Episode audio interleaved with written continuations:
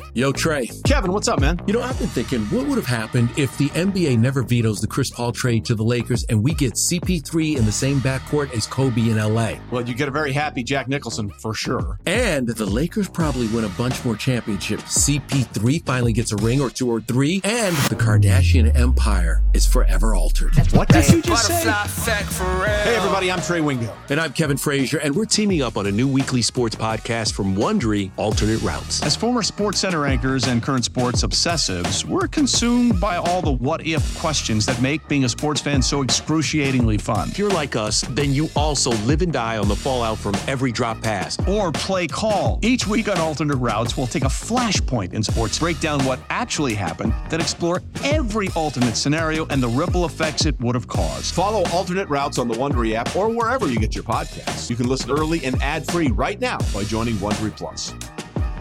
Presented by T-Mobile, the official wireless partner of Audacy Sports. With an awesome network and great savings, there's never been a better time to join T-Mobile. Visit your neighborhood store to make the switch today. Passion, drive, and patience. What brings home the winning trophy is also what keeps your ride or die alive. eBay Motors has everything you need to maintain your vehicle and level it up to peak performance from superchargers, roof racks, exhaust kits, LED headlights, and more. Whether you're into speed, power, or style, eBay Motors has got you covered. With over 122 million parts for your number one ride or die, you'll always find exactly what you're looking for. And with eBay Guaranteed Fit, your part is guaranteed to fit your ride every time or your money back. Because with eBay Motors, you're burning rubber, not cash. With all the parts you need at the prices you want, it's easy to turn your car into the MVP and bring home that win.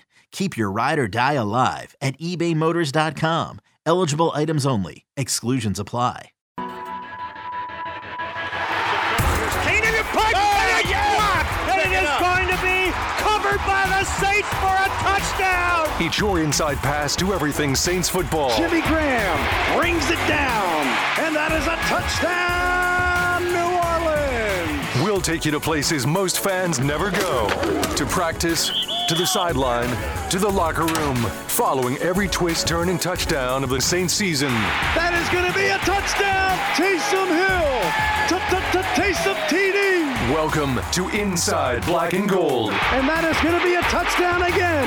And guess who? Mike Thomas.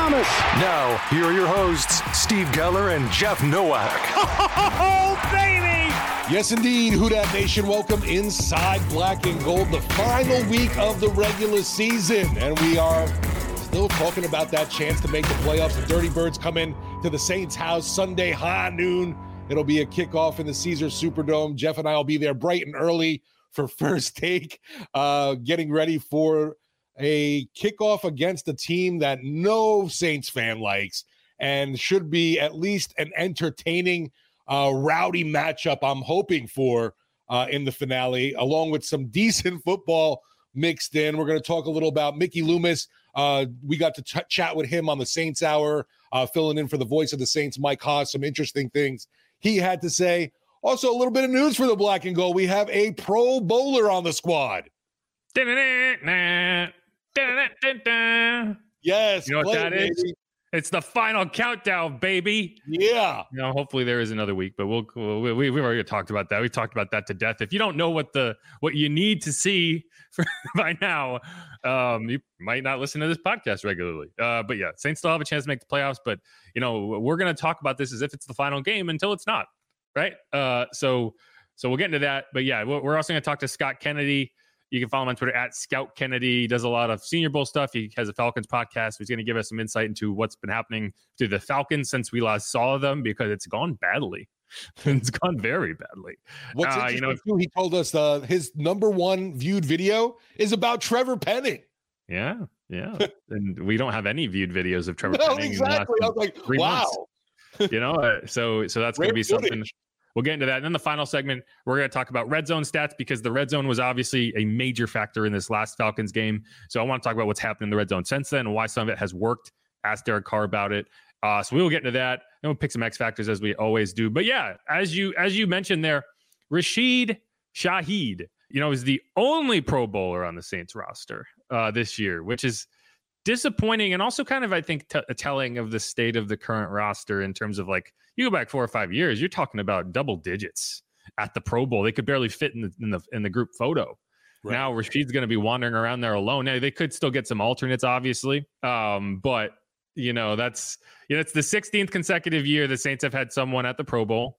You know, so long that they were still playing a Pro Bowl game uh, back then. Um, now it's a flag football game and a bunch of stuff, which I think Rashid's going to shine in because it's all about athleticism and just running around in shorts. And that's, you know, I don't think you're going to find anyone better, but good for him. You know, the Saints, they find Pro Bowl return guys. They just do it. Deonte Deonte Harty, who was Harris at that point, Pro Bowler for as a return specialist. And I think that I think the they, they got it right this year because in a league where you don't return kicks anymore, like go back to that Week 17 game and watch Jake Camarda just shank the ball out of bounds because he just did not want to kick to Rashid. Uh, he did it multiple times, and then late in the game, they finally kicked to him, and he had a nice return. So good for him. You know, he's he's very deserving. I'm happy for him. You you know, we like to talk about snubs, obviously a lot. I don't really think anyone deserved it on the offensive side of the ball, but man, I, I was kind of disappointed to see Paulson Adebo get left off. Yeah, I think Adebo will end up being an alternate. I think he will end up being there. You know, unless the Saints make the Super Bowl, and then he won't be able to, right? Uh, man, you got that kidding. good stuff this morning. Just just kidding.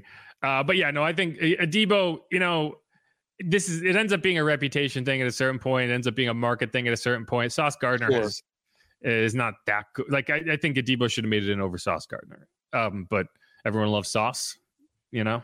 Uh, but no, he's had he has had a Pro Bowl season, regardless of whether it ends up being called. He ends up being called a Pro Bowler this year. Yeah. You know, Mario is you know he got it last year, so you know I guess he's happy now. But you know, and I think every year Demario should be in strong consideration.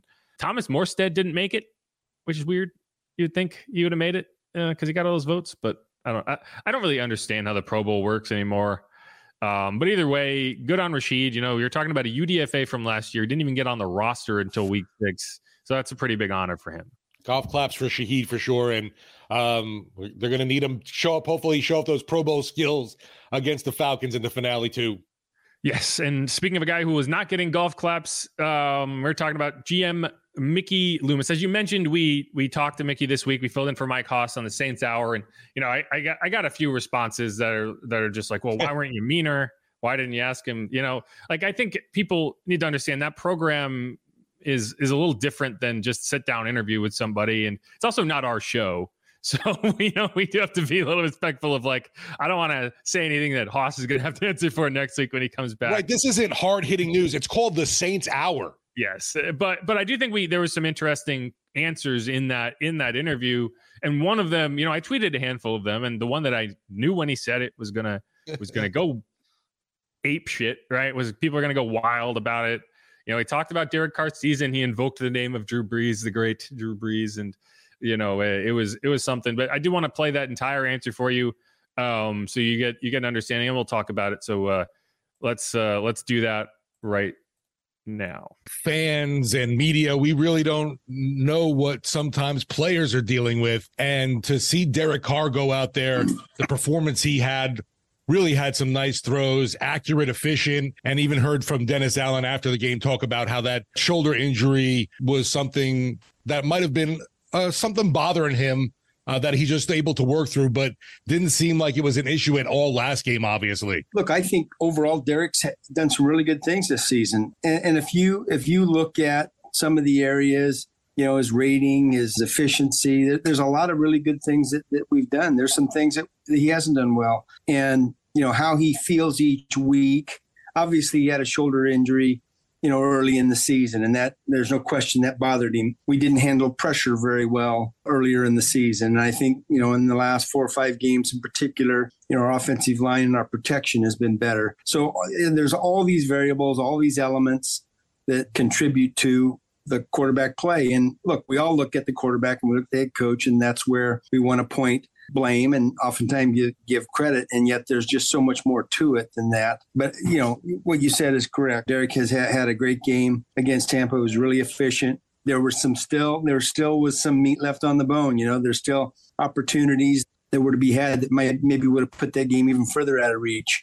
And we've had a few things like that. I think this season has been a tale of we've had quarters and halves and parts of games where you can see what we can be, but it's hard to point to a lot of games and say from beginning to end, this is what we are. And that's not unusual. I mean, this is Derek's first year with us. And if, if we went back to 2006 and looked at uh, Brees's first season or two with us, it, you wouldn't say, wow, that guy's going to the Hall of Fame after season one or season two. So, you know, sometimes it takes a while for us to be familiar with him, for him to have a real grasp of the offense in terms of, of um, being reactive instead of thinking and then making a play and uh, getting on the same page with, you know, our staff, our coaches, as well as our players. Yeah, and I think that that point is interesting. And I did want to ask you about that because you're looking at, you know, year one of DA and Derek Carr together. And as you're evaluating it, how important is it to kind of take a step back and, and avoid just trying to say, well, this is what it was in 2020 with, you know, year 15 of, of Sean or whatever it was with Drew and Sean versus, you know, this is a new regime and you have to kind of look at them independently of like, okay, where are we really? How have we improved? What needs to be fixed versus getting into that game of, oh, well, this is what Drew and Sean did. I would say that most of that process comes after the season. I don't like to make evaluations in season because you know you're dealing with the emotion of winning and losing each week, and you're dealing with the issues that come up on a on a daily basis to prepare for the next game. But that'll that'll be a process we go through, and I go through when the season's over. I've, you know, look, I I certainly have a few thoughts and a few things that I I think we need to have a discussion about. But that'll all come after the season's over, and hopefully the season won't be over af- uh, after Sunday. Yeah, and, and, you know the fun the funny thing about that, and we'll talk about the Drew Brees comment uh, at, at length here, but the my follow up was I, I, was trying to get him to kind of elaborate on the whole Drew Brees part of it all. but he did not take the he did not he did not take the rope, and and you know so we have to just talk about what he said there. Um, you know, I tweeted that quote that the the part about you know year one with Drew in 2006 and whatever. And uh, just for perspective, that tweet, you know, it's it's obviously gotten a lot of reaction. I think uh, currently it has you know 128 quote tweets and 10 retweets. so this is that's usually an indicator of how things are going in terms of in terms of their reaction. But you know, I, I want to talk about the health thing, but we'll get into the Drew Brees part of it first. So the, the main part, the biggest part of the reaction is like, why would you ever want to compare Drew Brees in 2006 to Derek Carr in 2023? When you look back and you see Drew, like Drew Brees was uh, the second in the MVP voting that year um, the Saints went to the NFC Championship that year. It's like it's funny because it's an it's the we always talk about 2018. No one ever really talks about the 2006 NFC Championship. Right. Like that was honestly one of the more impressive runs in terms of first year head coach, first year quarterback, and you know the way it went. Um, so I understand I understand why people why people are reacting to that the way they are. Um, what, what, what was your kind of reaction when you kind of heard him say that? Because I yeah, I guess to me it was just obviously him trying to bring up the fact of you know things don't always start out great, but maybe look where they end up. But yeah, when you try to put Drew Brees in the conversation, you're going to get killed. You know, trying to compare him with Derek Carr. I, I get that. Yeah, and the funny thing is like you know I guess it's to play devil's advocate to some extent. You know, you have to come like he's the guy, right? Like the, you're trying to who are you? Who else are you going to compare it to, right? So in the sense that you don't really have an option of saying like, well, this is how the last one went. It's like, what are you going to go back to like Aaron Brooks or whatever? Like, no, you're going to have to kind of like that has to be part of the discussion. And I think more so when you're looking at it, I, I think the what you what he should have said, you know, and is like and I think what he was trying to say more so than saying like I expect Derek Carr to become a Hall of Famer, which is kind of what it sounds like. Um, it's like okay, sure, like 2006 went the way it did, but that still wasn't the full form of Drew Brees. Like you don't look at that season and say this was peak Drew Brees. You look at it and say, wow, he came in and right away he and Sean just clicked and and you got it. I think it's more like you know the the how you kind of perceived that season should be kind of the same way of like yes, like you, the he he defied expectations, but what were the expectations going into that season? Because they weren't go to the NFC Championship, and if For he sure. had come in and struggled, I don't think the team would have been like, no, we made a mistake, move on.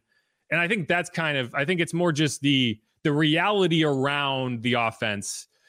And and one of the way the reason I followed up the way I did is because I think that is part of what makes the Derek Carr era so frustrating is you were hoping that he would a come in and do what Drew did in 2006, and and b you you you're looking at you know that run from 2017 through 2020 and being like, well, why isn't this more like that?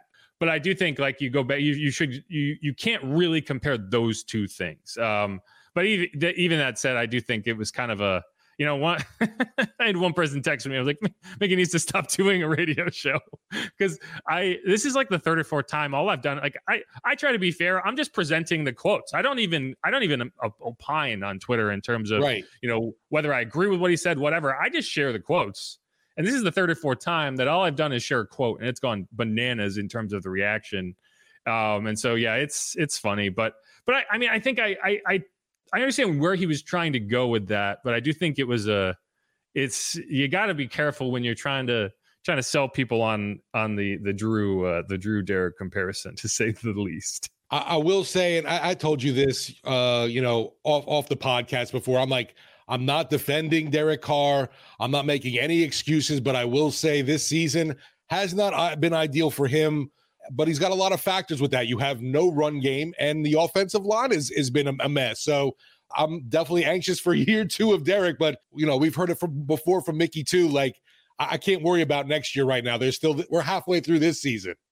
yeah, and I, and, and I think one of the reasons like I, I get called a Carr stand and and it, it's not really that you know I think I've been pretty critical of Derek in a lot of instances. Yeah, it's just I think that you know you're bringing a quarterback and it, doesn't seem like it can't it doesn't have to be all or nothing right? Like you can look at it and be realistic about what the expectations should be and what happened and but i do think you should give the guy a fair shot um and i'm not sure that's that's happened in, in a lot of the discourse and you know and, and we can go from there. I don't think he's been as terrible as some people would like to say he has been and i don't think he has been as good as some of the some of the apologists would say he has been and I don't think he's been as good as you really want him to be um, going forward. But I do think in the last five games, you have seen him play much better. And you know, obviously the Panthers game is kind of involved in that. So that that drags down the stats a little bit. But even with that game, you're talking about last five games, he's 109 of 148 passing, 73% completion percentage, 1,779 yards, which isn't a great number, but it also it does include that Panthers game where the, the passing yard was like 118. Right. So, you know, it's not, uh, you know, that kind of does drag it down a little bit. 11 touchdowns, three interceptions, and a, and a fumble, which was the one that, you know, the that weird James Hurst uh, punched it out. And, um, you know, it's funny, they ran a similar play and he turns the other way. And I wonder if they adjusted that somewhat because they were like, well, we can't let this happen again. but, you know, if you ask Dennis Allen and, and, and Mickey Loomis got to it there, they would point to the health and they would say, you know, he was battling through a shoulder injury. I think that affected him. I, I don't know how much truth there is to he would be playing better with if if he didn't have the shoulder injury.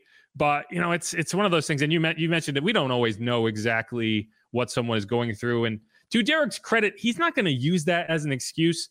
Um, he what he has been asked about it multiple times. He was asked about it this Wednesday when he did his uh, when he did his his media availability. And so this is uh, this is what he said on that front. Oh man, ah. Maybe not without pain. Okay, like I know you guys were all dealing with stuff, but no, I'm with you. It's just um, no matter how I answer that, you know, it would seem like an excuse for earlier or something. You know, it's just tough, man. Uh, I will say I'm feeling better. um, you know, you know, usually at this, we were just laughing, a couple of us, at, you know, at this end of the year, you're usually, you know, your body's going like this, and I felt like the last couple weeks my body's going like this, yeah. and makes you realize like or wonder how bad was it really, you know. And so I, I am feeling better, um, but we're also everyone's also doing the right thing more often, you know. And there's a lot that goes into that. So. Uh, so ever since that Green Bay game, it's been a struggle. I've, I've, I've, been honest about that. It's been a struggle for me physically. But uh, the last, I don't know, the weeks, but you know, I, I have felt better, and hopefully that continues uh, because you know we're going to need it, especially against this team. Yeah. So just just an aside here, one funny take that I've seen on on YouTube a lot is like, wow, he's so uncomfortable. You can tell because he's constantly swaying from side to side. Well, it's cold um, out. Well, so it's it is funny, but he does do that generally. Like he, it drives me nuts because I look at these videos and I'm like, can you just stand still?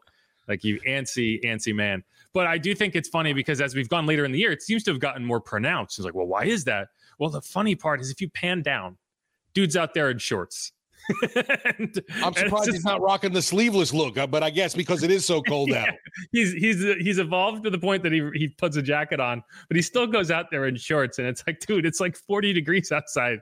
Put pants on. Uh, but it is funny because it does seem like he's getting more and more like this as the season has gone on and I think it's because he's cold. But I do think that's funny. It's like just an example of you know you're only getting part of the picture. You're not getting the whole picture because if you if you got the whole picture, you would see a guy standing out in 40 degrees in shorts, and it's like, well, yeah, you're stop doing that, dummy. Um, but anyway, you know, and, and I just think you know, and you, as you look at it and you see, okay this team has gotten the offense has seemed to be more productive um, as the season has gone on. Sure. Whether you attribute that to health, you attribute that to some changes, some schematic changes, some improvements on the offensive line in terms of this, the scheme and the plan. Um, I think if you had been getting the Derek Carr of the last five games more consistently um, over the first half of the season, some of this discourse might be different. Um, but at the same time, I wonder if it would be the same. You know, because I think a lot of people just quit on Derek Carr after after the first month of the season. And you know, it's it's funny because it's just like you can do that, and not, no one's going to stop you from doing that. But uh, I mean, you're going to have a really miserable next season if you've already decided that this is this is a mess and it's there's it's irredeemable. Um, but hey, you know, it is what it is. I just kind of see it as you know, this is going to be a game that I think informs of a lot of, of your of your opinions on how this season goes. If he goes out there and and balls out against the Falcons and you go into the season with a lot of confidence, the the offseason with a lot of confidence or a playoff berth, right? I think that that could change some of the narratives. Um, but at the same time, maybe it doesn't. I don't know. Uh, either way, I do think like the Mickey comment is interesting. The health stuff is interesting. But there's I but again, like Derek brought up the that Green Bay game afterwards that next week against Tampa. I felt like the Saints did a disservice putting Derek in that game.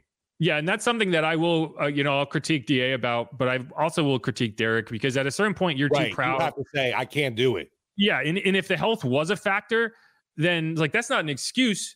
That's that's just an indictment on your decision making in terms of you know, are you giving your team the best chance to win by going out there and playing hurt? Because right, being too proud to miss a game isn't helpful.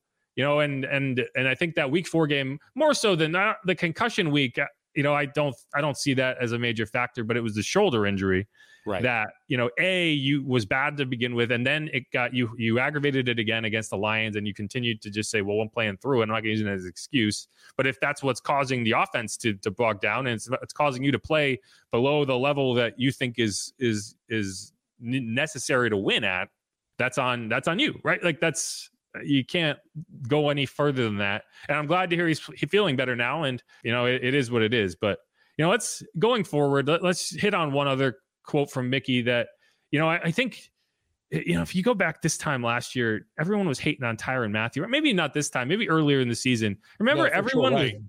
was, was just murdering Tyrann Mathieu left and right. Yeah, and I mean, I always I thought that was weird at the time, and I, like I don't think you hear that as much anymore, right? You, I think people have come around to the idea that it's like, yeah, okay, this is 32 year old Tyrann Mathieu or whatever he is. Well, what is his age? I, am not even sure. But you're still getting a very, very productive player. Um, and you know, I asked Mickey about building the roster and that sort of thing, and this is what uh, this is what he had to say on that. I mean, one of the things after the game that, that I thought was interesting, Tyrann said that he was asked to kind of stand up on Saturday and, and kind of rally the troops, if you will. The DBs really responded, he said, and in the game, I think you saw that play out. And so my my question is, as you're building a roster, right? Yeah. How important is it to you not only have youth, you want to have young guys, you want to have guys that are developing, but you also need the Tyrann Mathieus of the world, the Demario Davises, guys that have been there because I think at the end of a season, it's almost always the teams that have those kind of core leaders that seem to be playing their best football at the end of the year. So, I mean, how important do you kind of view that veteran leadership as you're as you're building uh, these rosters every year? Yeah, I, I, think it's huge. I do. I think that each year, you know, we end up with a Super Bowl winner, right? And I would say in the last, you know, 40 years that very seldom is the Super Bowl winner the team that has the best roster it's the best team. And you have the best team when you have great player leadership. And when you have guys that that uh, recognize veteran players that recognize what's important and can keep their team on that path, keep them focused and on that path, doing the right things when no one's looking, uh, preparing the right way each week. And it's just critical. I know i know that in the best teams that we've had over the years we had great veteran leadership you know in that that 06 to 2012 run it was Brees and it was vilma and will smith and malcolm jenkins and and you know a number of guys that i'm not even naming jabari greer comes to mind so we just had guys that that understood what the goal was what the focus is and how to keep our team and their position group in line and and focus to that goal. You know, and I I think that's important to, to just kind of realize is because I think every year it's really tempting to be like, well, just go young. You know, you're bringing a bunch of young guys, let them play, let them develop. But you know, you're going to look at this roster and you're going to say, well, why did they build it this way? Why did why did they put so much emphasis on bringing in a guy like Tyrann Mathieu on keeping a guy like Demario Davis in in such a big role and a Cam Jordan even, you know, and and I think you look at it and you say, you know, the, you had some luxuries with Drew in terms of the entrenched leadership that was just understood with Drew for so long that you you probably could have gotten younger, right? You saw the offense be a lot of lesser known players. You didn't go with veterans as often at the at the wide receiver spots, at the tight end, at a, and you know I think that now that you've moved on from Drew, that becomes a, a, much more difficult equation to kind of find the, the the the result that is that you need, right? And and that's why you know I think it's it's a much more complicated thing than just saying, well, we want to fix the salary cap, so you're going to move on from veteran A, veteran B, and go to these young players. Because you know, I think having that veteran leadership next to a young player that you expect to be to be uh, develop into a Pro Bowler or you know a, like a, an elite player down the line, or even just a quality starter. You know, I, I think that's I think that's undervalued. And a guy like Tyrann, that's one of the reasons that I looked at him last year and I'm like, I think you're overreacting to what you expected out of Tyrann versus what you're getting out of Tyrann because what you're not seeing is everything behind the scenes and and keeping this team all kind of rowing in the right direction and you know, like like this is a, like that week 17 game, right? I th- I think it'd be easy to look at and say, well, this is a good team that played well. But I also think you look at it and you say, like, this is a that, that is a game where the leadership on the roster helped keep everything kind of glued, right? And keep everyone pointed in the right direction. And that's why you saw the result you did. Um, so I just thought that was a that was interesting, and I think it's a point that should be remembered as you go forward and you're trying to figure out if you're trying to guess the, some of the decision making that goes on. Right? If you're trying to assume you know what they're going to do, remember that that leadership is a huge part of it. Yeah, you mentioned obviously some of the fans last year. You're hearing getting loud about you know Tyrann Mathieu in in this defense, and it just it blew my mind too, just because how long you know, people were clamoring for LSU players and they finally, you know, bring one in, and now it's like, oh, of course, well, he's washed up now. Why do we even have him? I, I, I agree though too. I think that what Tyrann brings to the locker room immense for this team. Uh, uh, every guy on that defensive squad uh, looks for uh, up to him, young and old, because of what he's accomplished and, and yeah, the, way spe- the way he's able to speak and address the guys too. Yeah, yeah, and I mean, like I said, it's important. Um, and so yeah, I thought that was that was a good answer. And you know, if you want you want more from that interview, you know, you talked about Zack Baun, Juwan Johnson, and Alontae Taylor, a lot of that stuff.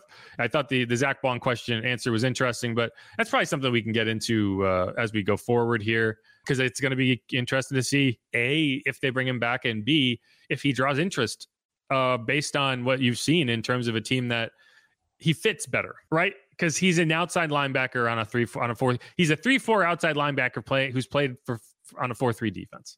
Let's right. just be real. And a situational pass rusher is great to have, but how much can you afford to pay that guy? Right. And what helps for Zack is that he is an elite, you know, a core special teamer. And so you probably would be willing to pay a little bit more for that guy because you can pull from the special teams budget and the pass rush budget when you're trying to balance that uh, as the season goes on. But if I'm Zack, I'm like, okay, if I go somewhere else that, that has a scheme that fits me better, I could be a more not even the money. I, I, actually think it's more just if I'm a guy who's looking for an opportunity to be a three down linebacker or yeah. as an outside linebacker, you know, wouldn't a you know, yeah, like the Panthers even right? Like they run a three four scheme, or you need that guy on the outside who can be that rush. I don't know, but it's that's what it was, right? Like the Saints drafted Zack Baun with the vision of converting him to an off the ball linebacker. It did not go the way they intended. You know, it, it just didn't, it never really materialized.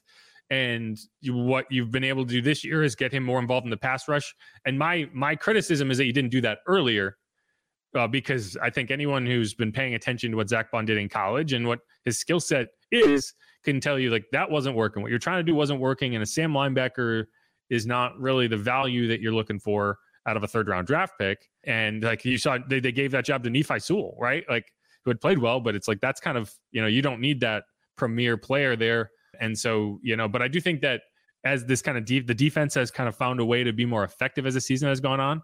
It has been in large part because Zack Baun has been a very big addition to that pass rush on third and in, in third and long situations. So yeah, but it like that's if people ask like why did it take so long? It's because they were trying something that didn't work. Yeah, I'm, I'm curious to see what kind of market he you know might have. Uh, certainly, teams that were looking at him uh, for the draft and uh, missed out on Baun uh, might come sniffing around again. Considering I, I don't expect it to be a huge payday, not not even close to even like what a Kaden Elliss got this offseason from Atlanta. No, no, but but the question isn't necessarily how big is the payday. It's how much how is it within the, the framework of what the Saints would be willing to pay a guy who is a yeah. special teamer in a situation of pass rusher. But he but again, if he was only a special teamer, that would be one thing because you can get the kind of pass rush game out of him. Maybe that changes it. But all right, let's let's wrap up that segment again. If you want that full interview, it's on WWL.com. You can find it on my Twitter account at Jeff underscore Nowak. This is Inside Black and Gold. We're going to come back with Scott Kennedy at Scout Kennedy on Twitter. You can also find him on YouTube at youtube.com backslash Scott Kennedy. We're going to talk to him about the Falcons, why they suck, all that good stuff. I can assure you that Falcons fans are just as frustrated with their with their situation as Saints fans are, and uh, you know they're also calling for a head coach's head, and you know maybe the Saints can give them that reward that they so desperately would like, um, or at least seems like a lot of them would. But all right, this is gonna wrap up this segment inside Black and Gold. If you haven't subscribed yet, please do that. Follow me on Twitter at Jeff underscore Nowak. You can follow Steve Geller at Steve Geller WWL. You can follow the show at Saints underscore pod. Who dat? We will be right Old Man Winter here. If I had it my way, it would stay winter all year long. Short days, wind chill, black ice, and a good polar vortex. Oh, heaven! Wait, is it getting warm in here? Your cold snap is over, Old Man Winter. Spring has arrived. Spring. Spring is here, which means it's the perfect time to get away in the Hyundai you've always wanted. Visit the Hyundai Getaway Sales Event, where you can get great deals on all of our award-winning Hyundai models, like the tech-filled Tucson and Kona, as well as the spacious Palisade. Enjoy wherever you go with the peace of mind that comes with America's best warranty and three years or 36,000 miles of complimentary maintenance. But hurry in, these deals won't last. Add more joy to your journey at the Hyundai Getaway Sales Event.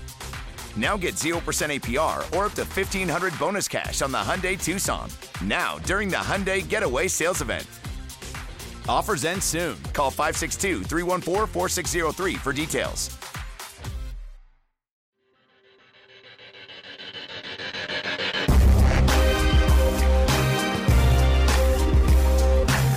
And we're back here on Inside Black and Gold, getting ready for Week 18, the grudge match.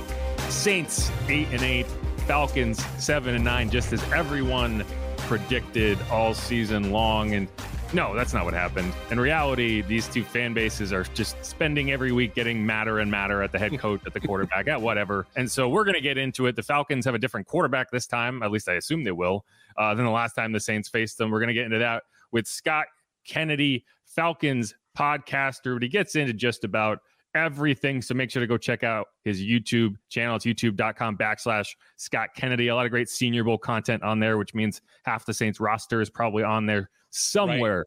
But let's get into it. You know, this this is a Falcon squad, and I think if if you lost track of the Falcons after that Week 12 game, you would have assumed it was like, oh man, these guys are in control of the division. They look like they're in the right track, and the Saints are going straight down into the muck. While you look back and it's like, wow, they lost to the Panthers, they lost to the Bears. What happened?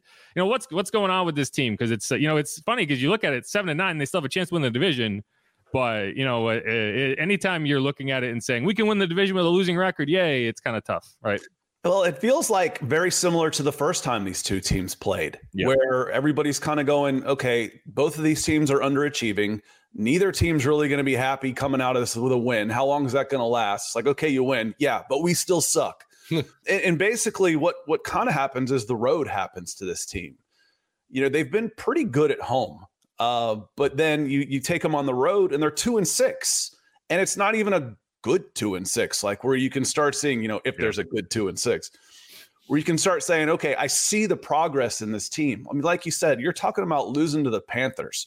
Your two wins, you won um, the Jets and the Buccaneers. Well, who doesn't win in Tampa in the division? I mean, come on, that's easy to do, right? No, I'm just teasing.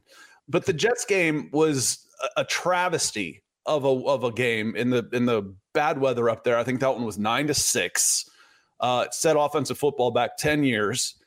and it, it's just this team has absolutely zero consistency. So I would say some of the consistency would be they're okay at home. They're, I'm going to say relegation fodder for, you know, for soccer fans out there, but they're, they're, I'm a number one pick overall type of play on the road, including they, I mean, if you watch that Panthers game, you'd be like, this is a three and 14 team. And you look at what what what Arthur Smith has done uh, with this squad, what is the feeling, I guess, from fans and just overall on his status going forward? And even uh, just curious about GM Terry Fontenot since he's got a lot of New Orleans ties. Right. I think from a fan's point of view, you can't get two people to agree on anything. I I think it's almost unanimous. They with with Falcons fans, they want Arthur Smith gone. You know, and I was willing to preach patience, patience hmm. the last two years with the dead cap number, the way the the roster was built, and I think he actually did a pretty good job getting seven wins in each of the last two seasons with a threadbare roster and $90 million in dead cap money. So you go into this season and you ask, can he do more than just get a scrappy bunch of one year contract guys that have been cast off from the Titans and Bears to go and play competitive football and win seven games? Spend $100 million on the defensive side of the ball. You've got a lot of talent on offense. And the answer to that this year was no. No, you can't. You're staring in the face of a third consecutive seven and 10 season. Uh, and there's lots of reasons we can get into for that from a personnel standpoint, too. Yeah, and you know the, the personnel is kind of interesting, but I, I guess we could start with the quarterback. As you know, I, I, Taylor Heinicke, it's been just a revolving door between Desmond Ridder and, and Taylor Heinicke. It kind of feels like that Simpsons gif where he walks in, hangs up his coat, turns back around, walks back out, right? And, and, and so you know, Desmond Ridder. First, first question is the is the Desmond Ridder experience done? Is you know obviously year two. It's not a good sign when you get benched twice in the hmm. same season for the same guy who no one is looking at and saying, well, that's the future, right? It's not like he's a he's a, a rookie you drafted where it's like, okay, he's going to develop. This is a guy who you know who he is. He's he's Gardner Minshew light, right? And yeah, you, but you, you're going back to him. And so, what what should the Saints expect in Taylor Heinicke?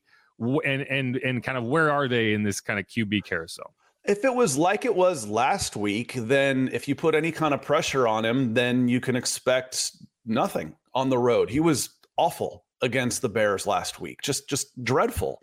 When he played earlier, he moved the ball up and down the field fairly well, and and that's kind of what you expect. I've watched Taylor Heinicke come into Atlanta, beat the beat the Falcons as a gunslinger mentality. You know, when he was with the the the Washington football team, Commanders, Redskins, whoever you want to call him at the time.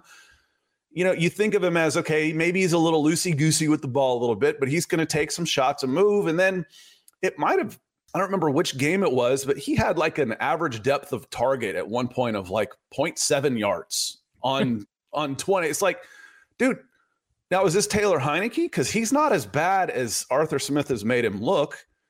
And Arthur Smith is not as bad as Ridder and Heinicke have made him look. So the combination of all of them has just been some awful offensive football. This team was 15th in scoring last year. You know, that surprises a lot of people. You think 15th, really? Yeah, they, they actually were. Well, now you've got three top 10 skill players uh, picked Bijan Robinson, Kyle Pitts, Drake London. You've got arguably the best offensive lineman in football in Chris Lindstrom. I mean, that's going to sound crazy to people that don't know the Falcons, which is pretty much everybody. But Chris Lindstrom has been really, really good. You've got a first round, second year contract guy at right tackle. You got PFF top five center at center, uh, top five guy at center. Left guard, you spent a second round pick at left guard. Jake Matthews is Mr. Steady. And I got worse. I, I put a, a running back, a win now type of move with number eight, and they've gotten worse, and not just by a little bit, a lot worse. Man, if there was an offensive coordinator on this team who wasn't the head coach, he'd be calling for his head. There, w- there wouldn't be any question about it. This guy would be fired. So it's sometimes if some Falcons fans, well, if he gets his quarterback, I hear that too much because he has personnel control on this team too. Arthur Smith right. does. Him and Terry Fontenot work together.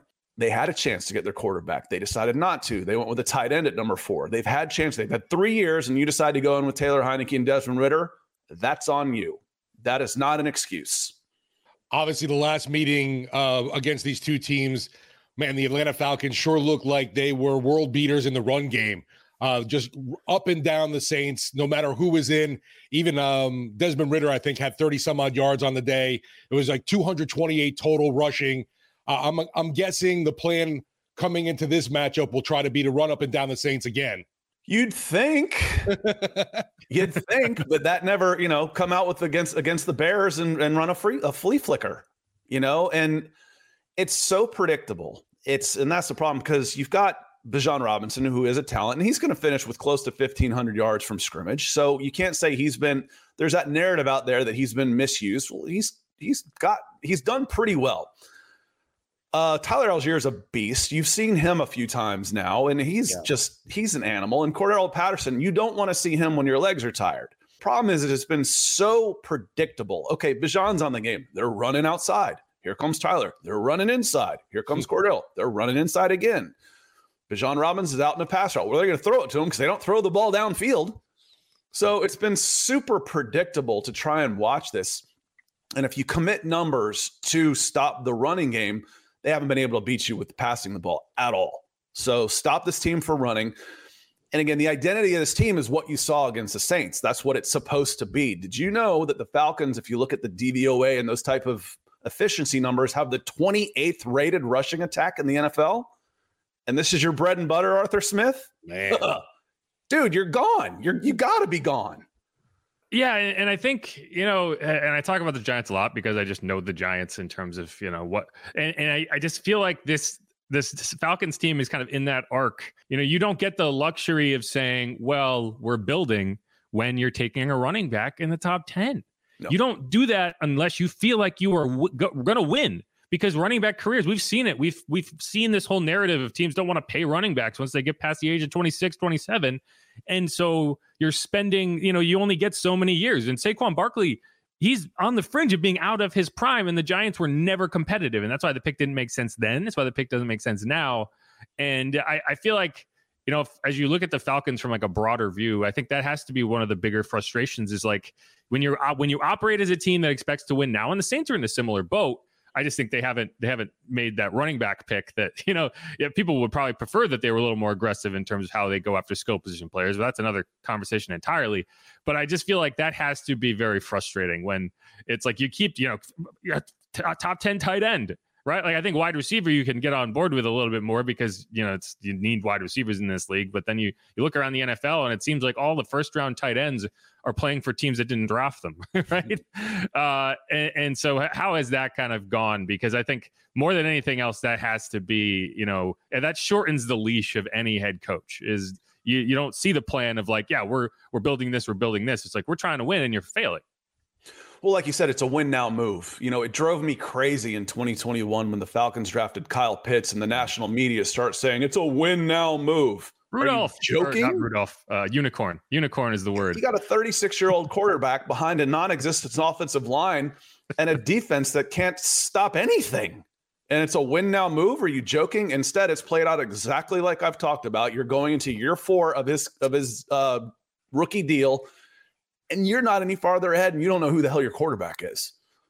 That's a wasted pick. It, it's absolutely a wasted pick. And, and Kyle Pitts is starting to catch some flack for it. But you go back to Bijan, yeah, that's a win now move. And it made it worse because you know who went right after that? University of Georgia defensive tackle phenom Jalen Carter. Hmm. There's more Georgia fans in this state of Georgia than there are Atlanta Falcons fans. And Georgia fans are pissed. And there's some crossover there. And if you are a Georgia fan and an Atlanta Falcons fan, you're ready to do away with the whole administration right there. We're like, okay, we're gonna be uh, we're gonna be Philadelphia Eagles fans. Right. Uh, looking at the defensive side of the Falcons, I think that's been one of their brighter spots this year. How would you rate uh, defensive coordinator uh, Ryan Nielsen year one? I know they've been they'd like more takeaways, obviously, on the year, but overall they've been holding defenses, uh, offenses pretty well. Uh, we kind of passed over when you got me talking about uh, Arthur Smith and the draft, and, and, you asked about Terry Fontenot. I didn't say a whole lot there.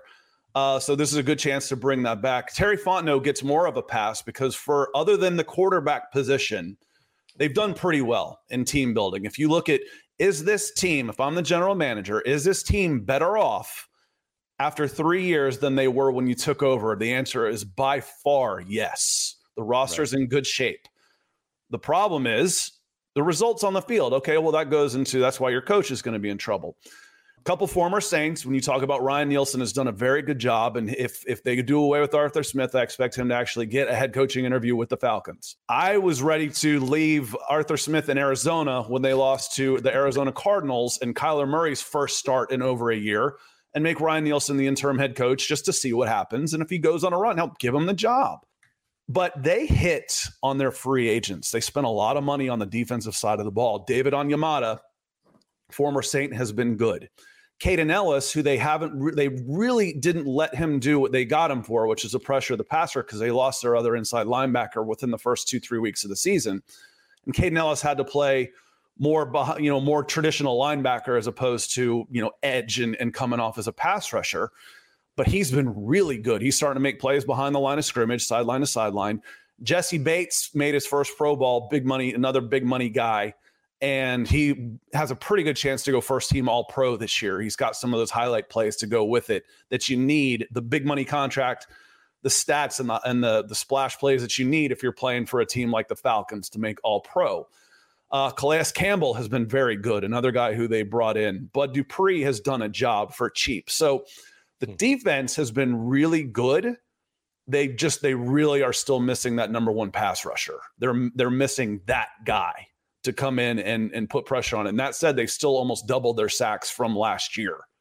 yeah, you know, you kind of alluded to this, and that, what when you look at the Falcons season, it's you know the funny thing is the Saints season is very distinct in that they've lost to the good teams, but they've beaten the bad teams. They have beaten the non-playoff teams. You look at the Falcons, and they have losses to the Commanders, the Titans, the Cardinals, the Panthers, the, the Bears. Even they're already eliminated. Like a bulk of their losses have come to teams that weren't really in contention for the postseason, and I, I'm sure that had to be as frustrating as anything but I guess so. My question is when things have gone right, how have they won games? And when things have gone wrong, how have they lost games? And what team do you expect to see on Sunday at the Superdome?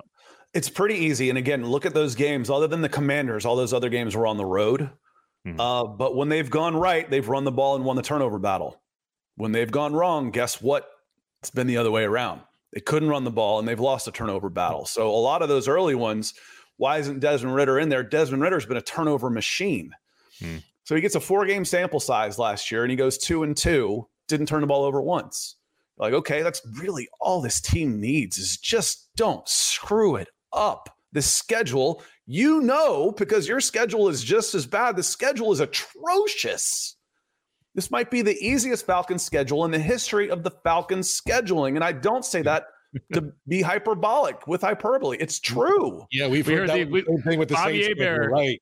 Bobby Hebert has said that same sentence at least two dozen times this I mean, you look, it's like, okay, we're going to play this team. And, and, I think their first four games, the, com- the, the starters had a combined, like, it was Jared Goff, then the other three guys had one start among them. Yep. You know, it might have been two because I think the commanders were in there too. Was it was their fourth game? So it may have been one start. It was Bryce Young to start. Then it was uh, Jordan Love, which to be fair, those were both at home and they won those two games. But then the Commanders and Sam Howell, and it's just, but they go on the road and they start turning the ball over, and they they can't run the ball. So if that happens, and who do I expect to see? I expect to see the road team that I've seen from the Atlanta Falcons. And if the New Orleans Saints show up with any kind of passion at all, hmm. they should be able to handle this team. Uh, I mean, the, the, the Saints have played pretty good defense most of the year. The Falcons ran through them that day. The Falcons, when they're on, are capable of run throughing anybody. That's what's so frustrating. I have a feeling Saints fans felt that way watching that game against the Buccaneers last week. They're like, yes, this is what we want to see. And speak, you know, where'd that pass rush come from? I mean, y'all were all y'all were in the backfield the whole game against against Baker Mayfield, and it seems like that's been missing a lot of the season. Correct. that assessment that assessment is correct. Uh, Steve, you have anything else? Uh, no, just um, you you mentioned as like I'm w- wondering what to expect from this Falcon squad. Obviously, like you said, going into this matchup, I know w- the fan base. Do we do we expect a lot to be traveling to New Orleans for this game? I don't really think so. They don't even show up in the in the uh, Mercedes Benz Stadium over there. No, the uh, the I can get into that too. And you know, when you go PSLs in Atlanta, uh, the Atlanta sports fan will not be gouged and you look you the Arthur Blank when Arthur Blank first came in, he made all the cheap seats cheap. Yeah. And they've been sold out. They sold out every ever since he came in. But when they went into the Benz, they upped the prices big time. Wow. Okay. So the whole lower bowl is all corporate seating, basically. They price wow. the fans out of there. So when you're not playing very well, the the people with the company tickets aren't showing up. Right. So the whole lower bowl is empty. So that's a mistake you the Atlanta sports and we got other things to do. You're not gonna we're not gonna pay five hundred dollars for a freaking ticket to go watch the Falcons. Sorry. Especially not this Falcons. Uh, yeah. team, so right? that's not that's not gonna happen when you're playing like this. So will they travel? No. You know, most Falcons fans in the moment, you will say, No, I don't want to lose to the Saints. I don't want to lose the Saints. Your heart takes over and you say, Okay, I want to win this game. If they are to lose this game, and it is the final kick to get Arthur Smith out, you'll get thank you notes. You'll get on their Christmas lists where Falcons fans will send you a note and say, Thank you, New Orleans Saints. We don't like you, but by God, we had to get this guy out of here. If you're smart, you'll let us win this game and keep this bozo here for another year. It's so funny going around the NFC South and hearing like a lot of the same, same thing yes. about every head coach. It feels like everyone's like, "Ah, oh, man, I want to hear. I want the Panthers to blow out the Bucks because I want Todd Bowles fired. Frank Reich already is out of there. Uh, I, have heard from Saints fans who are like, "Man, I'm actually mad that the Saints are are gonna ruin their draft pick, and it makes it so you you, can't, you can't really fire your coach if you finish nine and eight. In year two, it's it's just not a situation. And obviously, you're here saying the same thing about it. It's just so funny, and everyone in the NFC South is in the same boat. Um, I almost think that helps protect the coaches in the sense of it when you don't want to be looking for a head coach in a season where everyone's looking for a head coach.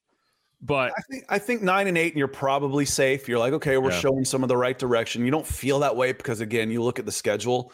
Tampa Bay actually played some decent ball this year mm-hmm. until you know the Saints. I think so. I think Bowles will be safe, but I think the last time the Falcons and Saints played, I said the entire NFC South could have new coaches, all of them. I'm like, if you back your way into a division title at eight and nine and then get blown out in the first round of the playoffs, yeah. do you, is that headed in the right direction to you, or is that just circumstance? Where if you were any good at all, you could have gone 13 and 4 and then gotten blown out in the first round of the playoffs. I mean, you could have a 13 and 4 team and still not be any good with this right. schedule. It's yeah. ridiculous. That's called the Vikings in 2022. Uh, but all right, that's going to wrap it up here. Thanks so much, Scott Kennedy. Falcons podcast. You can check him out on YouTube at youtube.com slash Scott Kennedy. And this is confusing, but you can also find him on Twitter at Scout Kennedy. Uh, he just has a lot of fun with that name. He's just changing letters and and doing it I, all. I, right? worked, I worked for scout.com for 15 years, so it, it made sense. I was director of scouting at scout.com for 15 years, and people would introduce me on the radio. So I'd like to introduce uh, Scout. Oh, Scott. Uh, dude, just it works. Yeah, you, will find it. I'm not hard to find. gotcha. Well, Scott, thanks so much. Obviously, Saints Falcons this weekend. It's gonna be it's gonna be interesting. Whether it's co- firing coaches, winning the division, winning and losing anyway, we'll see. But thanks so much, man. Appreciate it. Appreciate you having me on. Thank you, Scott. Thanks again to Scott Kennedy for coming on. Yeah, I, again, like I said, I just think it's hilarious that you know you go around the NFC South and every single fan base is like in flames and like, man, this couldn't be worse. And then you go over there and they're like, man, this couldn't be worse. And they go over there and like, man, this couldn't be worse. And you know, you get to the Bucks and they're like, some of them are like, yeah, this could this this could have been worse, but it still sucks. Um, and uh, you know what's going to be funny, and this is, has nothing to do with Falcons, is when if, if the Bucks do lose to the Panthers, do you fire Todd Bowles and cut Baker Mayfield? like, uh, the guy, all this, all this positive momentum. But you know, that's a I I, I want to see it happen just because I want to. I, I, like to watch things burn. Um, and that would be hilarious. You know, like the Joker walking away from the hospital, kind of like. But yeah, the Saints, Saints, Falcons. It's you know, I called last week a mid off. This is also a mid off. The entire NFC South has been a mid off all season, and uh, yeah, it's it's it's it's gonna be it's gonna be something. Yeah, and the, the one thing though, obviously, I think Saints fans will be united on the front of they don't want to lose to freaking Atlanta, even with maybe the the notion of maybe there's still a chance Dennis Allen could get fired. I still think, man, I'd rather beat the Dirty Birds. I don't know. Yeah, I mean, the the I I don't think that Dennis Allen is getting fired regardless right. of what happens this week. I think, you know, if you had lost both of these games, then then that conversation might be different. But the performance last week alone is going to be enough, I think, when you get to the end of the season. And but obviously it's not gonna, you know, what you're whatever leash you're gonna give him next year is gonna be affected by this game. And you know, the, the argument is like, oh, if you lose, you could protect a better draft pick. Come on. And if you right? win, you know, even if you you might still not make the playoffs and you would get a worse pick, and that's fair but no one on the team is looking at it that way. So you know, it's it's all theoretical. Um, but yeah, I I, I think it's a, uh, you you shouldn't go into that building rooting for a loss. I mean.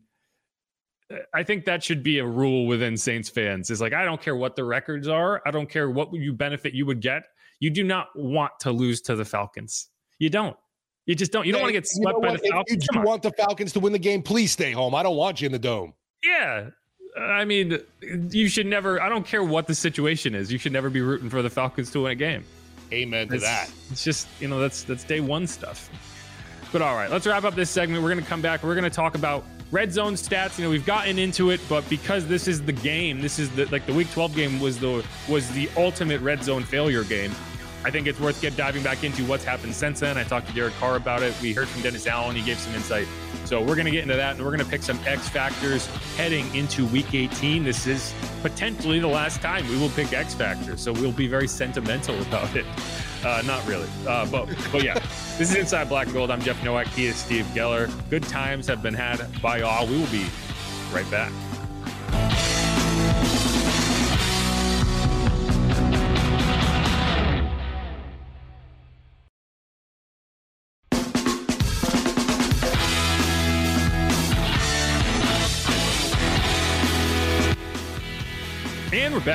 On Inside Black and Gold. One more segment here. We're going to get into you know some some some red zone stats, some some thoughts on you know what's changed since the Saints and Falcons met up last time. Obviously, we talked about the quarterback with Scott, and it's going to be interesting to see how the Saints handle Taylor Heinicke. The good news is they have some.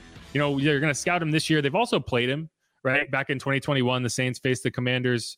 Uh, they were the Washington football team at that point and you know they so they they they have some familiarity with how he likes to play and how he would operate against this same scheme that the Saints are still running. Um, so and I think the Saints were pretty pleased with how they how they uh, handled him that day. That was a funny game because if you recall, uh, so that was a Jameis Winston game. Um, I know Paulson Debo got an interception on the goal line in that game, but they also converted a hail mary to Marquez Callaway right before the half in that game. That was in Washington. But you know, one thing that yeah, you know, you, we're going to talk more about the the Week 12 matchup, um, and you know, the thing that happened in that game that I you know forced some changes. Like the Saints changed how they were operating based on how that Week 12 game went, and it was because of the red zone. And that was a game we talked it to death. 0 for 5 in the red zone with two Ouch, turnovers. right. You had to you attempted six field goals, you made 5 of them, and you were still in the game. And like you, that's one of the games you look at and be like, man, the Falcons really took it to the Saints at the end. It was like, yeah, but if you had converted on even one of those red zone trips, right. that would have been a different game. Um, and so yeah, I think that's that's something that we, we're gonna talk a bit more about here. But yeah, what what what are you kind of looking at from that game? Uh yeah, it was just uh abysmal to see them gashing the Saints for yardage uh in the run game, especially. Uh it didn't matter if it was Bijan, Allgeier, Patterson and even Ridder at the time, I, like I, I had mentioned in, with, with Scott uh, when we talked to him, he didn't have a ton of yardage, but with 30 some odd yards, and they always seem to be those untimely runs from the quarterback that ends up picking up a, a third and long or something, and you convert the first down. But just overall, you know, I just remember watching that game and thinking, how, why, and and and how is this team consistently getting gashed on the ground? Well, I mean, the Falcons do that. That's part of their that's that's their deal, right? Like, but it hasn't worked. Except it seemed to, to, to work to a to a T that game, obviously. Well, I mean, I think they've run for a lot of yards all season long. It just hasn't always been as effective in terms of winning games. But that's the thing about the Falcons; they're going to stick to the run. They're not going right. to abandon it ever. You know, one thing that uh, the the thing that I'm afraid of happening in this game is, you know, I think you're going to get Taylor Heinicke to start. And so, what happens if like three drives go by and you know he throws an interception or the Saints defense is shutting him down and then they just like switch to Desmond Ridder mid game and the Saints aren't prepared for that and then he just runs wild. Like that's what I'm worried is going to happen in this game. Um cuz I actually, you know, like just the the matchup of Desmond Ridder against the Saints and I think if if the Falcons weren't just uh, if, if they if they hadn't already benched Desmond and brought him back and benched him benched him again, I would think this would be a game that you go back to Desmond because I think he right. provides a a matchup against the Saints defense that T- Taylor does not. Right. And it, struggled with it. You know it. Yeah, and so I worry that you know, like, yeah, like he's going to come in mid game and he's going to run wild, and we're like, ah, again, it happened again. But you know, we'll we'll have to see, and uh, hopefully, you know, uh, hopefully either way, the Saints defense can can do what they did because they they've held up against the run pretty well over the last, you know, other than the, the Rams game. Like you saw, another the games they have struggled in, it's been the games that they not only have not stopped the run, but they've been gashed on first and second down, and it sets up easy three third down opportunities. It sets up situations where you can't get a guy like Zack Baun on the field in like third and three because it's just he's not a he's not a run downs guy. Um, and so, but but getting back to what we came in talking about, right? So 0 for 5 in the red zone. One thing that you know I find interesting, and, and Dennis Allen talked about this on the coaches show this week, is it's not just that they've been more effective in the red zone, it's that they have changed up their approach a bit in terms of how they're operating and trying to get down closer as opposed to you know settling for shots um, from from the from the high red zone, right from the 15, from the 18. Um, and this is I, I, asked Derek Carr about that uh, on Wednesday, and uh, this is what this is what he had to say. He mentioned, you know, one of the things they noticed they found was like, okay, getting from the 25 to the 10 was a big factor in being more efficient. Is that something like a coaching point that you've had to kind of look at and say, okay, I can adjust some of the things that I'm doing to, you know, because it seems like I think 11 of the last 13 they've all come inside the 10 yard line and obviously that's worked out for. Yeah, it has worked out, and I think honestly, I really believe, man, the biggest thing that was that, that we've gotten better at is we're not hurting ourselves with penalties. You know, when we would get in that fringe area, and then you get whatever whatever the penalty is. You know, we get a intentional grounding, a holding, an offense, or whatever. Uh, that's really hard to make up those yards as you get tighter. You know, and so uh, I think that's been an improvement for us. Uh, and and yeah, I mean the closer you get, the easier it is. It's going to be percentage-wise to score in our league. And so, you know, you try your best in decision making and all those things that you know, way out here. You don't always have to throw it in. You like to throw them in from there, but you can also, you know, take a route that gets you inside the 10 and, and play, keep playing the game. And so um, there's a lot of that definitely from depending on the play and the situation that comes on, you know, my plate for sure. You know, the funny thing about that clip, if you watched it, is he's like pointing, and you're like, "What the hell are you pointing at?" Well, the way they do interviews at the facility, the practice field is right there, so he's actually pointing at the yardages. But it looks weird when you don't have the context of that. You know, so yeah, so the the funny thing to me, and I always find this odd, is like we value a 19 yard touchdown more than we value a 21 yard touchdown. Hmm. Why? I don't know, but it's just that's technically the red zone, so you get it. Um, the Saints are 11 of their last 13 in terms of touchdowns in the red zone. It's like 85%. That's not, that's, uh, I imagine that's number one in the NFL. I, am not even going to bother checking. Their red zone per TD percentage on the season is up to about 58%. So they were in 28th in the league at a certain point. I think after week 12, they've now climbed up to like 18th or 17th, right? So, you know, they were that bad in the beginning of the season that even with this run, they're still only a little over 50%, right? But again, like I like I mentioned in that clip, 11 of those 11 touchdowns have come inside the 10 yard line. The two the two drives that ended in a field goal attempt, uh, but they the final play was run from the the 10 or the 11, right? And so it's different. He also mentioned the penalties, and yes, there hasn't been a single penalty on any of those drives to make things more difficult. And yes, that is a that is a factor. But you know what Da said this week is, you know, they kind of pinpointed this issue of like in when you get inside the 25 the the this, the goal doesn't have to be to score a touchdown. The goal should be get closer make life easier on yourself. And that's really what they've done you know? And the funny thing is again like i said if you push it out to the 25 so they're 11 of 13 in the red zone, but they're also 13 of 16 inside the 25 because you've had a 20 uh, something yard touchdown to Juwan Johnson, a 20 something yard touchdown to Taysom Hill uh, on similar plays. Um, and I just think I, I do think it's it's kind of interesting when you when you break that that all down. But yeah, I, I, I just think when you look at how things went in that game compared to how you how, what how things look in this game, I do think that that's been a huge factor in why this offense has seemed more efficient. And I am curious as you get into this game how how you operate in that regard and and how you kind of change things up. But I think that is something that as I look at like okay, what why will this game go differently than that game did. I just think you're seeing an approach uh, that's gen- generally worked. No, you, you're bringing the stuff from last game, last game too, and I'm I'm definitely afraid to see what happens. Uh, first time this, you know, Saints may go down into the red zone area. God forbid they go 0 for one, and you know those boo birds are going to be coming out right away. Oh, yeah, yeah, it, it is curious. It is curious because like they've only failed on two red zone trips, but the one that happened at home was the first drive against the Panthers, and we did hear boos. And Blake Grupe missed that field goal attempt. That was one of that was that very short field goal attempt. Right, drives another dagger into it. Yeah, but yeah, yeah. I mean, I just think you know it, it's you. All you can ask a team to do is is improve, right? And to look at the things that didn't work and get better. You know, right. it's like it, it, it, you can't just cut the roster. You can't change the entire scheme every week all you can do is look at the things that did not go right and fix them. And so when you see a team do that, you know, in one of the this is a major fault. This was one I had a podcast where I went off on, you know, why like they needed to change things up. They needed to adjust. They needed to look this in the face and admit what it is, which is struggling in the red zone and your quarterback is one of the worst red zone quarterbacks in the league. And so, you know, I, if you, you're looking for positives, you can look at that and say that is a positive. That was a positive development. It, you would have loved for it to not take 13 weeks, but you got there. And so, you know, I kind of I kind of look at that in, in a game where you, you don't know what you're going to get from the run game because Alvin's hurt and you know probably won't play. Um, that that efficiency is going to be going to be on full display, and you got you're going to have to do it again.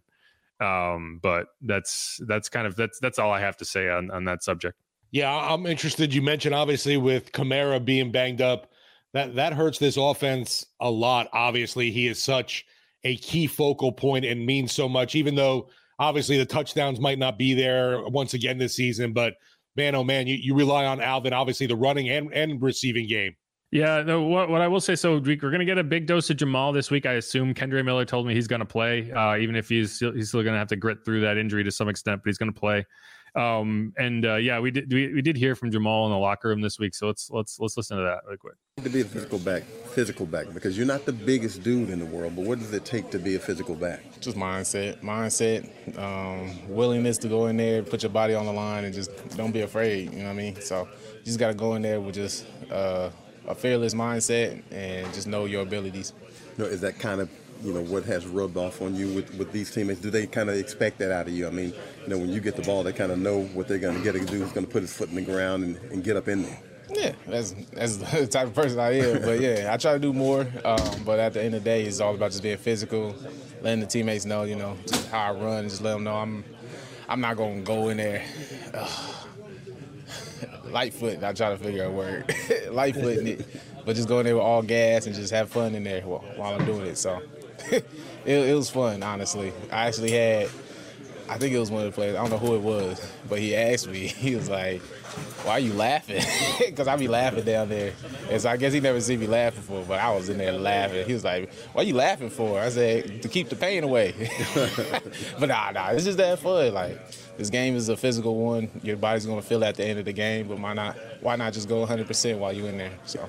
Did you feel stronger as it went? Yeah, yeah.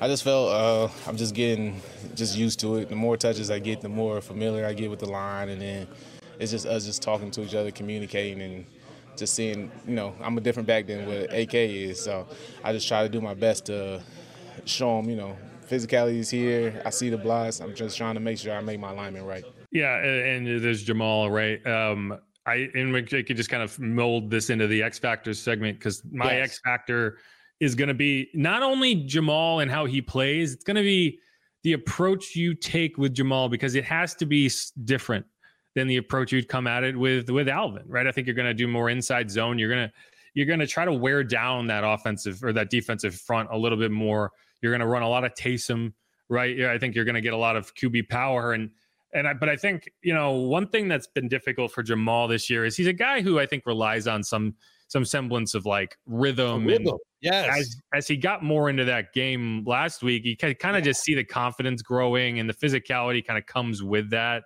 And I think it's just, it's not a complicated thing. He's just got to hit the hole and go.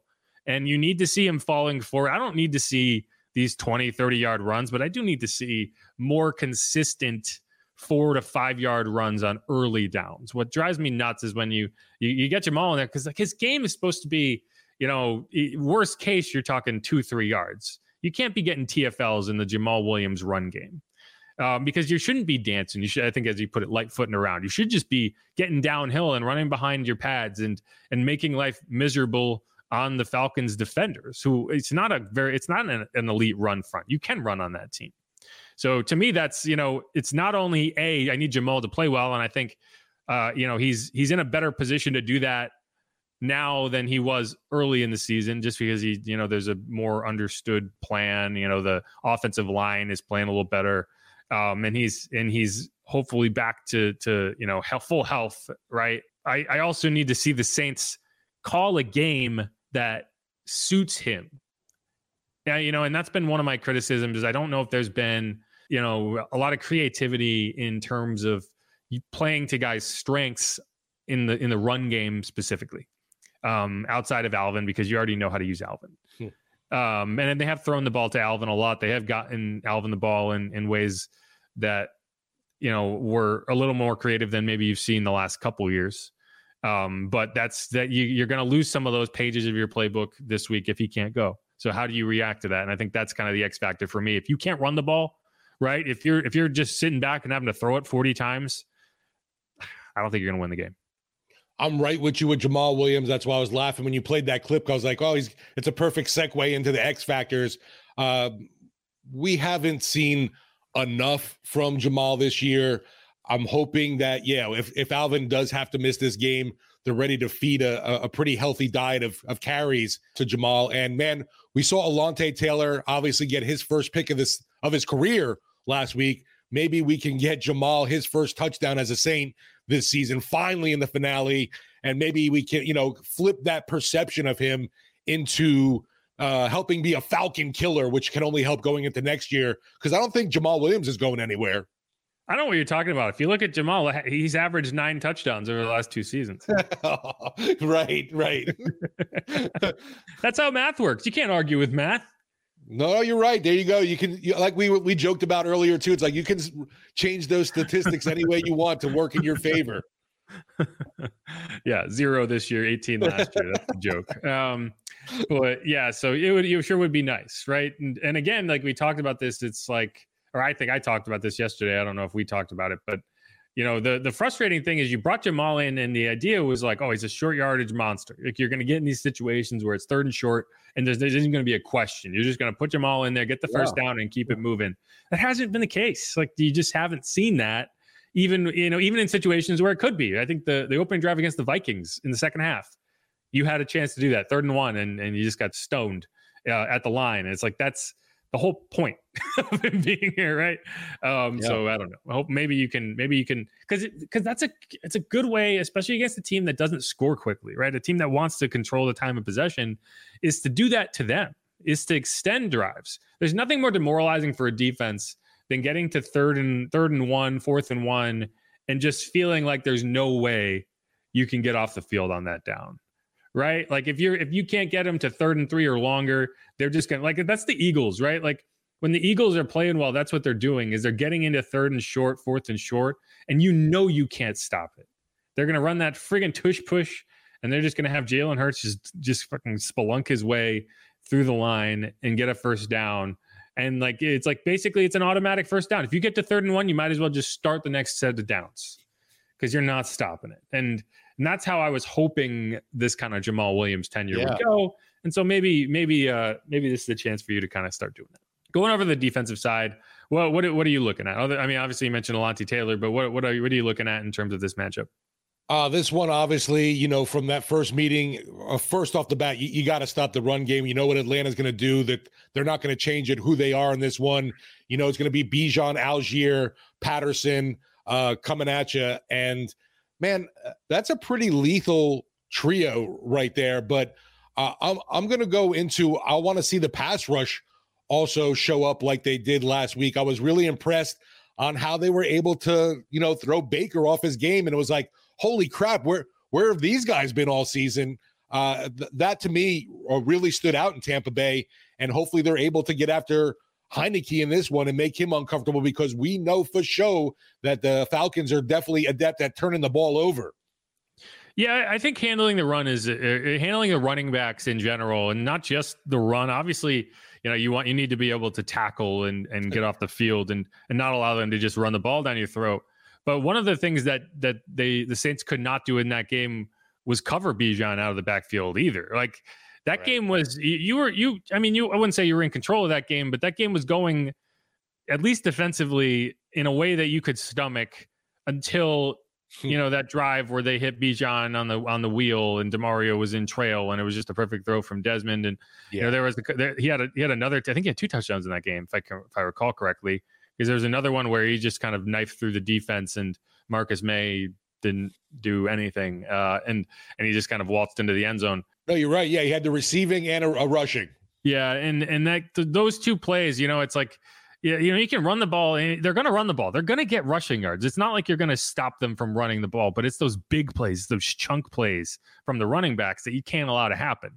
You know, because if they're going to run the ball 16 times, you know, fine. I, I, I like my odds of of eventually, you know, th- we're going to win on a block and they're going to, and you're going to get a TFL and you're going to put them behind the chains. And, but it's like if they can, if they're getting those 20, 30 yard chunk play runs, then that's what, that's what really breaks, breaks your defense down. And, um, and Bijan, it, it's like he's that guy. Like he's, you, you, you know, it's funny because you, you look at Saquon Barkley and you, what you did to him was, was really impressive. And so, you know, I, I compare. I think Bijan and Saquon are very similar, and they even both have the ons on there. But yeah, I, I, that's that's kind of my X factor is you need a better plan.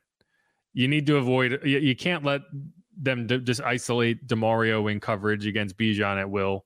Uh, it, but you are undermanned at linebacker, right? You don't have Nephi Sewell anymore. So how does that change things? Um, you know, I, I I think maybe Monty Rice. Maybe this is a good game to see the Monty Rice debut. You brought him in. You clearly like him. He has not been active, but I don't. I, I hope that there is an alternative to forcing Zack Baun to play all these Sam snaps and limiting him in the pass rush. Like I, I don't want. I want to see them. You know, I don't. I don't really care if you want to put Zack at Sam, but I don't. That can't come at the expense of getting him involved in the pass rush when you have opportunities. So that's another thing is how do you how do you replace Nephi because because Zack did play the Sam when Nephi went out, so like he doesn't know how to do that. So maybe that's the plan. Maybe you do put him in because those the base defense snaps are not are very different from the third and long. Like you're not you're never running base defense on third and long. That's always dime or nickel. So it just means that Zack might be playing a much higher snap load than normal. So how does he handle that? But but I agree. I, I think just the way you handle the running backs in a lot of different ways on defense is going to be uh, a big factor in terms of whether you can get get the result you want this time around. I was going to ask you too. Have you heard anything about the plan for Peyton Turner going into the finale? he's he's practicing. Right. Uh, I don't know, but he hasn't been activated, right? He has not been activated, and you're getting close to that window. I'd have to double check in terms of you know, you know, maybe I, I wouldn't be surprised if they do put him on the active roster and just have him ineligible just in case you get to the playoffs and maybe, but I, I don't expect him to play this week. Okay. Um, it's just like this is a pretty high high leverage game to bring someone back in, but that would be the same case in the playoffs. I don't know. Uh, we'll see. He, he hasn't got a full practice in yet. He was limited. If if if he can get a full practice in to uh, on Thursday or, or you know uh, before if he can get a full practice in before this game, maybe. Um, but yeah, I, I'm not I'm not going to sit here and waste any time trying to figure out whether Peyton can make an impact because I, I, mean, if he does, it was, great. It was just one of those things. I was hoping to see him. Obviously, uh, Michael Thomas, Marshon Lattimore are not going to be guys we see either in this finale. No, I don't expect any of them to play. Um, Nephi's out. Landon Young's not going to play. Um, he could play if they get to the postseason. Um, but and I don't I don't anticipate Peyton Turner playing. I don't I don't think Alvin's going to play. You know, when when Kendre tells me that he's sure he's playing this week, even though he's still hurt, to me, I read that as because you need another running back. Right. Exactly. Right. Agreed. Um, and you know maybe maybe Alvin bucks bucks this and and gets back and has some. Yeah, he's not going to be 100. percent um, but maybe you can even if he's a decoy, I think there's value there. So maybe they can get him out there. But you know, you you, you saw what happened with Michael Thomas, right? Like it, you don't I, I don't like messing around with ankle injuries, and that's why a lot of people have been hard on Kendre for for being out. Like he's hurt. Like that's that's one thing that drives me nuts is trashing players in general, but particularly young players because they got hurt. It's like, yeah, they also would have liked to not get hurt. You know, like no one wants to be hurt. Yeah, it's um, tough when you start, you know, the perception is, oh, he's milking the injury, doesn't want to get on the field. I don't like that either. Anyone who's ever sprained their ankle should understand what's going on here. Like ankle injuries linger and then they linger and then they linger some more. And every time you you think you're past it, you step on the sidewalk wrong and all of a sudden you're right back where you are. And exactly, you know, and, and replace that sidewalk with with a 300 pound lineman, right? you know, it's it's not as you know, it's it's frustrating. I'm frustrated because I like Kendre, sure. and I think you've seen flashes from him. They're not going to give up on him, but you know, it's that's the frustrating thing. Um, and so, you know, he's going to be out there, I assume. You know, unless he has a setback, or you know, if Alvin does go, maybe that changes things for him. But I think you even if Alvin did go, you would need that third running back because you don't want to be caught in the same position with just Jamal and Adam Prentice. Um, but yeah. Yeah, and I know the team uh, recently let go of Jontre Kirklin, so he's not coming up at all. Yeah, I mean they could bring him back, but he's, a, he's a wide right. receiver. He's, he's, not going anywhere. He's a wide receiver. The other options on the practice squad are Jordan Mims and James uh, James Robinson. Um, oh so, man, I even forgot they had James Robinson. Wow. Yeah, so I think if if Alvin can't go and you do have Kendre active, you probably do elevate one of those guys. I don't know whether it would be Jordan or James, but you, I think when you're, you can't, because you see a guy go out there and he's playing through an injury, you know, like the re injury risk is obviously there. And so if he has right. to be shut down during the game, you want to have that extra running back. um, it's, it's a little different than going into a game with two healthy guys and losing one. Uh, so that's that's my guess. But that's that's all I have. Anything else you want to hit before we get out of here? No, man. Just hoping to extend this season by miracle of miracles. I'll take it any way we can get in. Yeah, this could be this could be the last regular season pod. Think about that. It's kind of crazy, right? Right. Season is gone. Just season, like that, football is ending. Yeah, well, it's not ending, but it might be ending for the Saints. Uh, right. Just just a reminder, if anyone is still kind of confused, it's very simple. The Saints need to win, and to win the NFC South, they would also need the Panthers to beat the Bucks.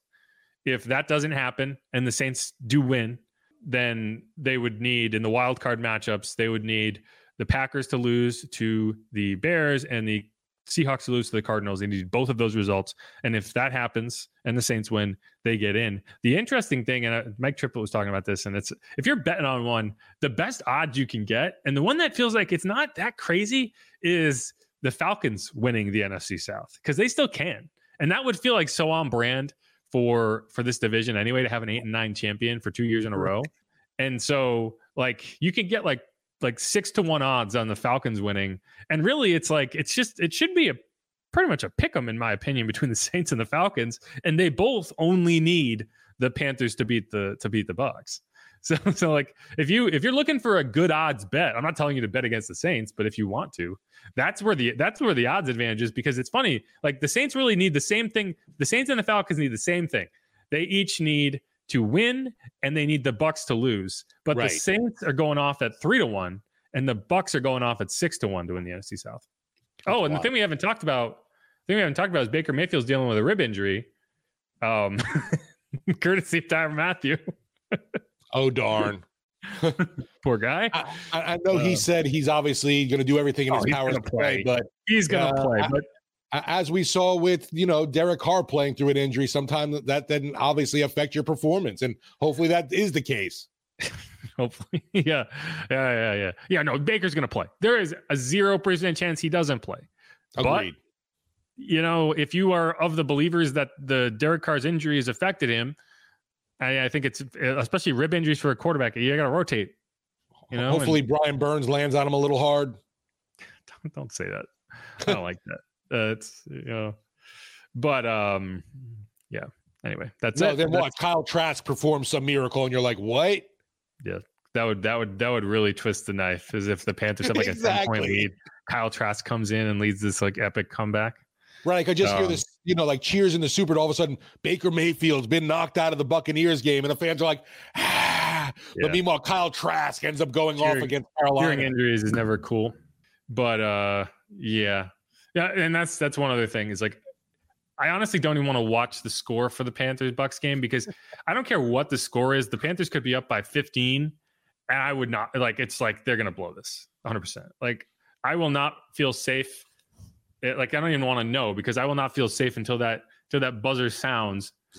Right. so um, that is what it is. But all right, let's wrap this up. This is inside black and gold. The dog is dog is interrupting for the second time. She says, "Take me out, Brew. You've been recording for so long." Yeah, it has been a while. Um, but thanks everyone for listening. Thanks everyone who's followed along all season. If this is the last regular season podcast, we're not going away, but it will feel like a different thing. Uh, so we'll find out. If not, we'll be going right on this same recording schedule as we have been for at least one more week. So we'll have to we'll have to figure that out. But who dat? Go Saints. I'm Jeff Nowak. He is Steve Geller. Be easy, y'all. NFC South champs, here we come. That's it. Peace.